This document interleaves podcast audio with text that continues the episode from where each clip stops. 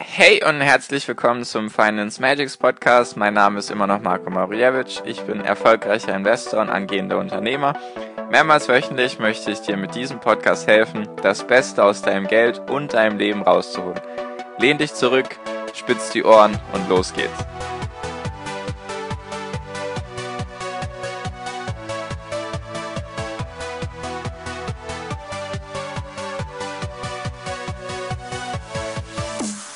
Hi und herzlich willkommen zum Finance Magics Podcast. Wir sind heute bei Folge 113 und diese Folge baut ganz stark auf der Folge davor auf. Deswegen, falls du 112 noch nicht angehört hast, dann solltest du das auf jeden Fall tun.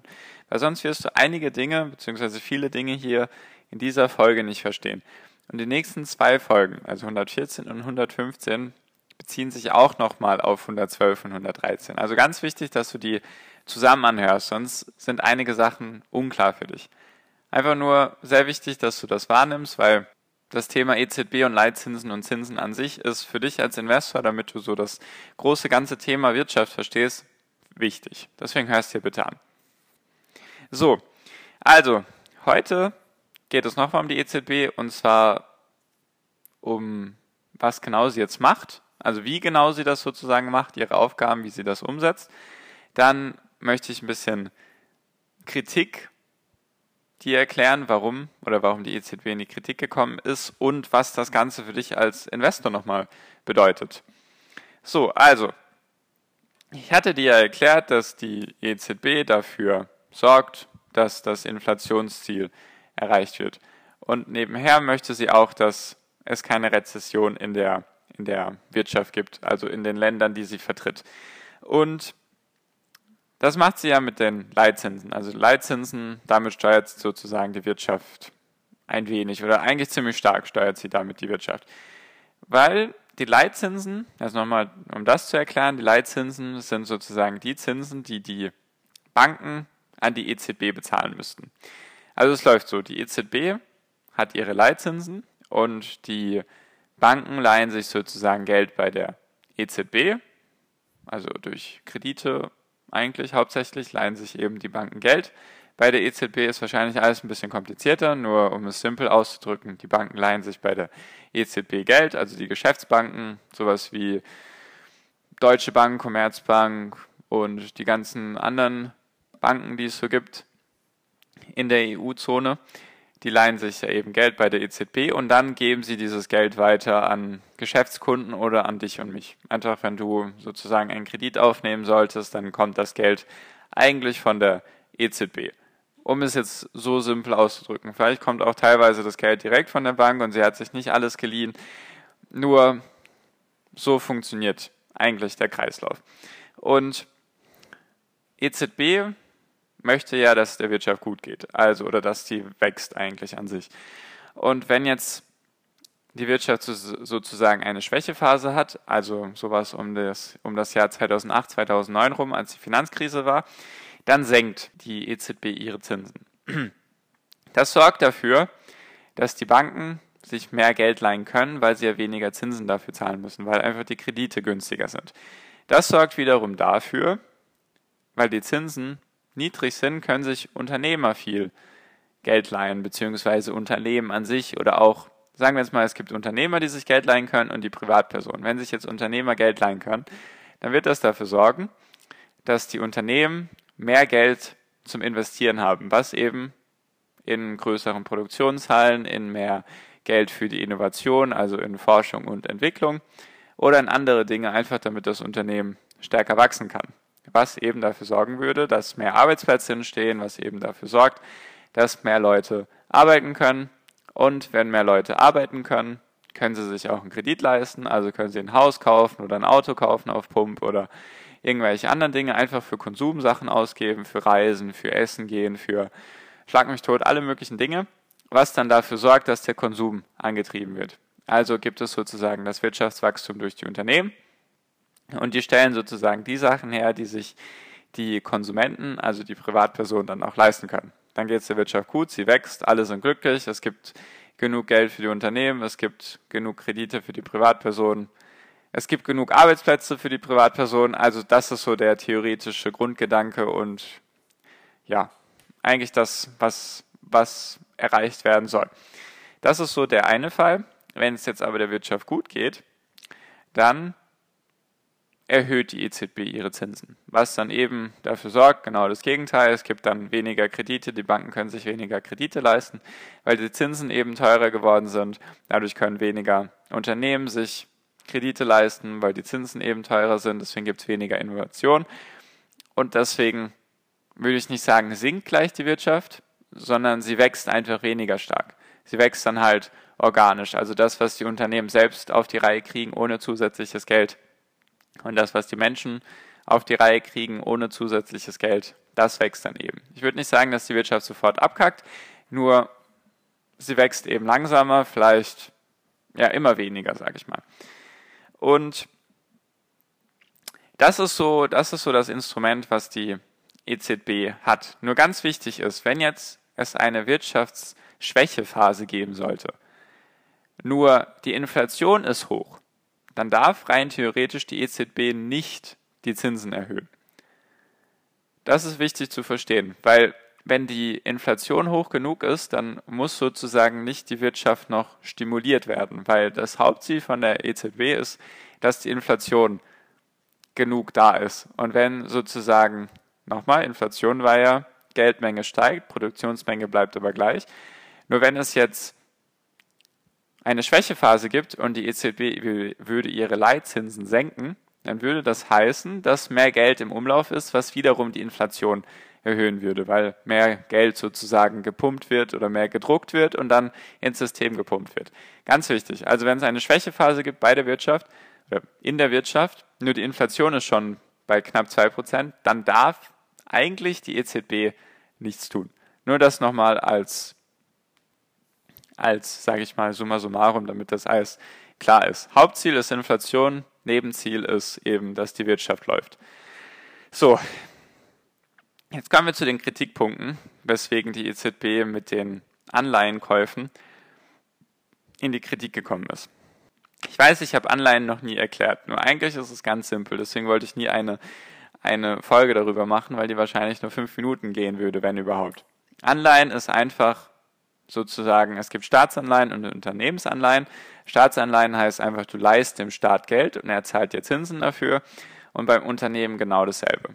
Es gibt eine Anleihen, wie sagt man, einen Anleihenmarkt. Du kannst Anleihen kaufen, du kannst Unternehmensanleihen kaufen, ebenso kannst du auch Staatsanleihen kaufen. Die haben dann eine unterschiedlich hohe Verzinsung, kommt darauf an, wie lang die jeweilige Laufzeit ist und Anleihen, könnte man sagen, sind sicherer als Aktien. Nur deswegen hast du da auch eine geringere Rendite. Vor allem jetzt zu der aktuellen Zeit, in der wir uns befinden, weil die EZB ihre Leitzinsen bei irgendwo 0% hat. Ich weiß nicht, ob es jetzt minus 0,25 Prozent ist. Es sind so, sage ich mal, 0 Prozent. 0 bis 0,25 Prozent ist der aktuelle Zinskorridor. So. Und Kritik kam nämlich davon, dass die EZB angefangen hat, Staatsanleihen direkt von den Ländern zu kaufen. Jetzt wird es ein bisschen, muss ich ein bisschen weiter ausholen. Staatsanleihen kommen direkt vom Land. Also du kannst jetzt sozusagen, du gehst jetzt nicht zum deutschen, nicht zur Bundesregierung oder nach Berlin, musst jetzt nicht gehen, sondern es gibt einfach den Markt dafür. Kaufst du dir jetzt einfach Staatsanleihen von Deutschland, weiß nicht, drei, fünf, zehn Jahre, wie auch immer, und dann kriegst du da einen festgelegten Zinssatz. Das Ding ist aber, dass die, dass die EZB laut Vertrag, laut den EU-Richtlinien, die damals festgelegt wurden, darf sie nicht unmittelbar ein Land unterstützen. Und da ist nämlich der Kritikpunkt, weil unmittelbar ein Land zu unterstützen würde heißen, dass sie direkt beim Staat kauft, die Staatsanleihen von eben Griechenland, Italien, Spanien und Portugal. Die vier Länder.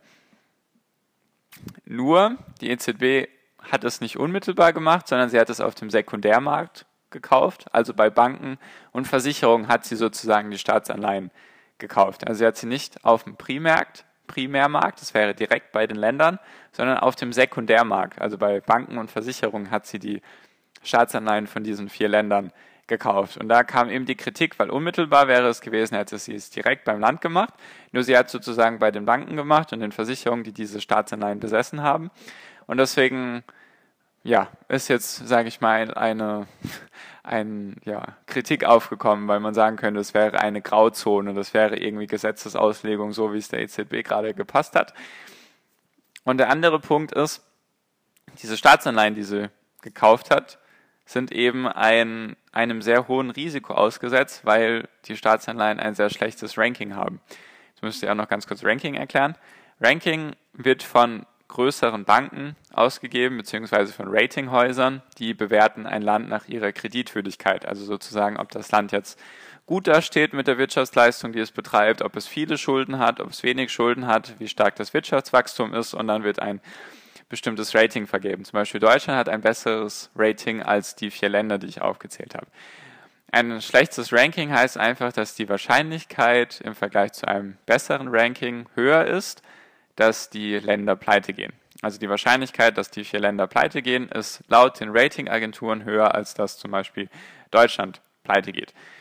Und deswegen hat die EZB Kritik bekommen, weil sie eben den Ankauf von diesen Staatsanleihen mit schlechtem Ranking durchgeführt hat und dadurch keine Sicherheit hat. Weil es könnte halt sein, dass, die, dass das Geld, es sind ja viele Milliarden von Euro, nicht Millionen, sondern Milliarden von Euro, die da die, die EZB angekauft hat, wahrscheinlich sind es sogar Billionen von Euro gewesen, dass sie dafür einfach keine Sicherheit hat. Also sozusagen wurden die ganzen Staatsschulden jetzt zur EZB geschoben, könnte man es ausdrücken. Und deswegen ist die EZB sehr in die Kritik geraten und sie betreibt immer noch ihr, also das Anleihenkaufprogramm hat sie ein bisschen reduziert, macht sie immer noch. Ich glaube, das läuft Ende diesen Jahres aus, eventuell. Es wird vielleicht wieder verlängert.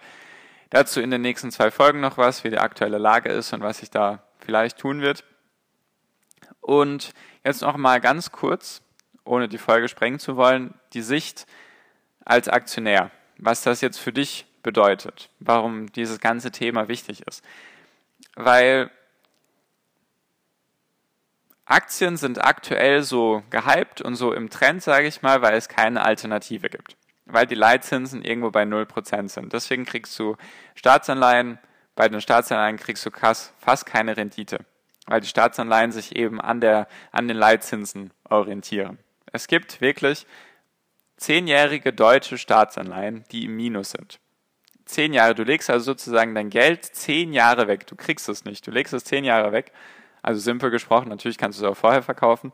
Nun nehmen wir jetzt mal an, du kaufst dir eine zehnjährige Staatsanleihe von Deutschland und die ist im Minus. Also du musst sozusagen Geld drauf bezahlen, damit du dem deutschen Staat Geld leihst, obwohl der ja natürlich auch noch pleite gehen kann. Also du hast das Risiko und du musst sogar noch Geld drauf bezahlen. So krass ist das aktuell mit den, mit den Leitzinsen. Und deswegen kriegst du auch zum Beispiel bei Sparbuch und Tagesgeldkonto kriegst du keine Zinsen, weil die EZB so niedrige Leitzinsen hat, natürlich können sich die Banken jetzt gut Geld leihen, nur sie können kein Geld mehr damit verdienen, weil die Banken haben dann hauptsächlich ihr Geld in Staatsanleihen investiert, zum Beispiel in deutsche Staatsanleihen, die haben ihnen Gewinne gebracht halt mit dem Geld, was du zur Bank bringst. Nur da die Zinsen so, so niedrig sind, also fast nicht existent, können die Banken dir auch keine Zinsen auf das aktuelle Sparbuch und sowas geben, weil die einfach keinen Gewinn mehr machen. Würden die dir mehr Zinsen geben, dann müssten die Verluste abschreiben. So ist die aktuelle Lage. Nur dazu noch in den nächsten zwei Folgen ein bisschen mehr. So, für dich als Investor bedeutet das, wenn die Leitzinsen unten sind, dann sind die Staatsanleihen nicht attraktiv, weil sie dir keine Zinsen abwerfen. Das heißt, das ganze Geld von den Investoren, die eben ihr Geld vermehren wollen, landet in Aktien, weil es einfach keine, sage ich mal, nennenswerten Alternativen gibt. Wenn jetzt aber, deswegen ist das wichtig zu wissen, weil zum Beispiel die Fed, also die in den USA, die Notenbank, die hat ihre Zinsen bei 2,25 bis 2,5 Prozent. Also da sind die Anleihen sozusagen schon höher. Da kriegst du wieder Geld, äh, da kriegst du wieder Geld für das Geld, was du in Anleihen investierst. Und deswegen ist es wichtig, das zu beobachten, weil wenn die Leitzinsen steigen, wenn jemals die EZB wieder ihre Zinsen erhöhen sollte, was bisher noch nicht abzusehen ist, dann werden Aktien wieder weniger attraktiv, weil du dann wieder mehr Geld für Staatsanleihen bekommst. Das ist wichtig.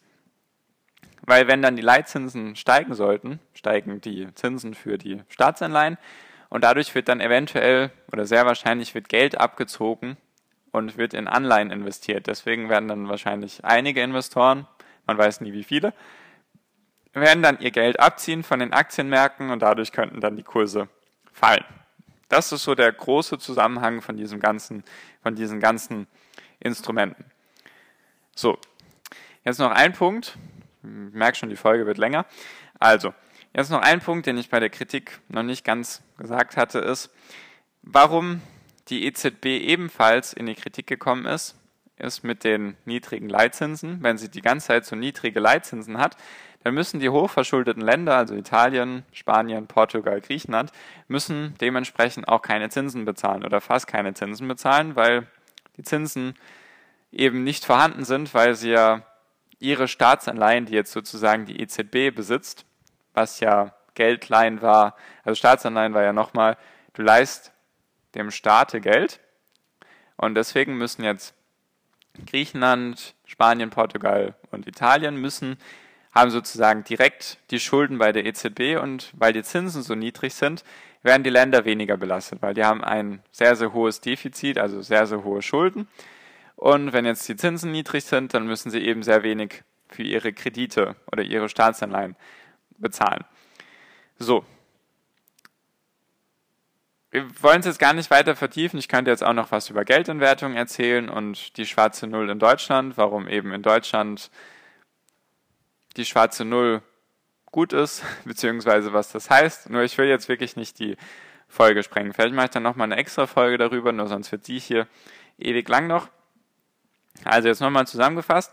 Die EZB lenkt die Wirtschaft mit Hilfe von den Leitzinsen. Wenn die Leitzinsen steigen, dann gibt es sozusagen weniger Wirtschaftswachstum nach diesen ganzen Punkten, die ich dir genannt habe. Wenn sie die Zinsen senkt, dann gibt es oder ist rein theoretisch mehr Wachstum vorprogrammiert, weil sich die Menschen oder die Unternehmen und die Banken leichter Geld leihen können. Wichtig ist aber, dass die EZB das Hauptziel Inflation hat. Also wenn es eine Schwächephase gibt und die Inflation ist schon hoch, dann wird sie nicht die Leitzinsen senken. Und die Kritik war eben, dass sie direkt eigentlich oder indirekt die Staatsanleihen von den kriselnden Ländern gekauft hat, von den vier Ländern, die eben fast keine Sicherheit bieten, weil sie ein schlechtes Ranking haben. Und für dich als Investor ist wichtig, wenn die Leitzinsen steigen, dann gibt es sozusagen eine Alternative zu den Aktien, was dafür sorgen könnte, dass die Aktienpreise runtergehen. So. So viel zu dieser Folge. Die wurde jetzt ein bisschen länger, nur muss man ja schon mal richtig erklären hier, damit du auch alles verstehst. Die nächsten zwei Folgen sind auch noch wichtig. Da sage ich dann auf jeden Fall was zur aktuellen Lage, wie es jetzt ist mit FED und EZB und was da wahrscheinlich und was da wahrscheinlich kommen wird und worauf du da achten solltest. Einmal Vor- und einmal Nachteile die nächsten zwei Folgen. Und falls da irgendwie Fragen sind, dann frag gerne. Auf Instagram unter Finance Magics kannst du mir sehr gerne schreiben. Findest du auch alle Links wie immer unten drunter und meine Facebook-Gruppe Finance Magics Academy sind, ist auch der Link unten drunter. Deswegen, falls du Fragen hast oder Anregungen oder sonstige Dinge, Kritik oder Lob, lass es mich gerne wissen und Genau. So viel für diese Folge. War jetzt eventuell ein bisschen trocken und kompliziert. Nur ist es sehr wichtig, dass du das verstehst. Falls irgendwas unklar war, frag gerne oder hör sie dir nochmal an. Und genau, so viel von mir. Danke für deine Aufmerksamkeit bis hierhin. Ich wünsche jetzt wie immer noch am Ende einen wunder wunderschönen Tag, eine wunderschöne Restwoche. Genieß dein Leben und mach dein Ding und viel finanziellen Erfolg dir. Dein Marco. Ciao, mach's gut.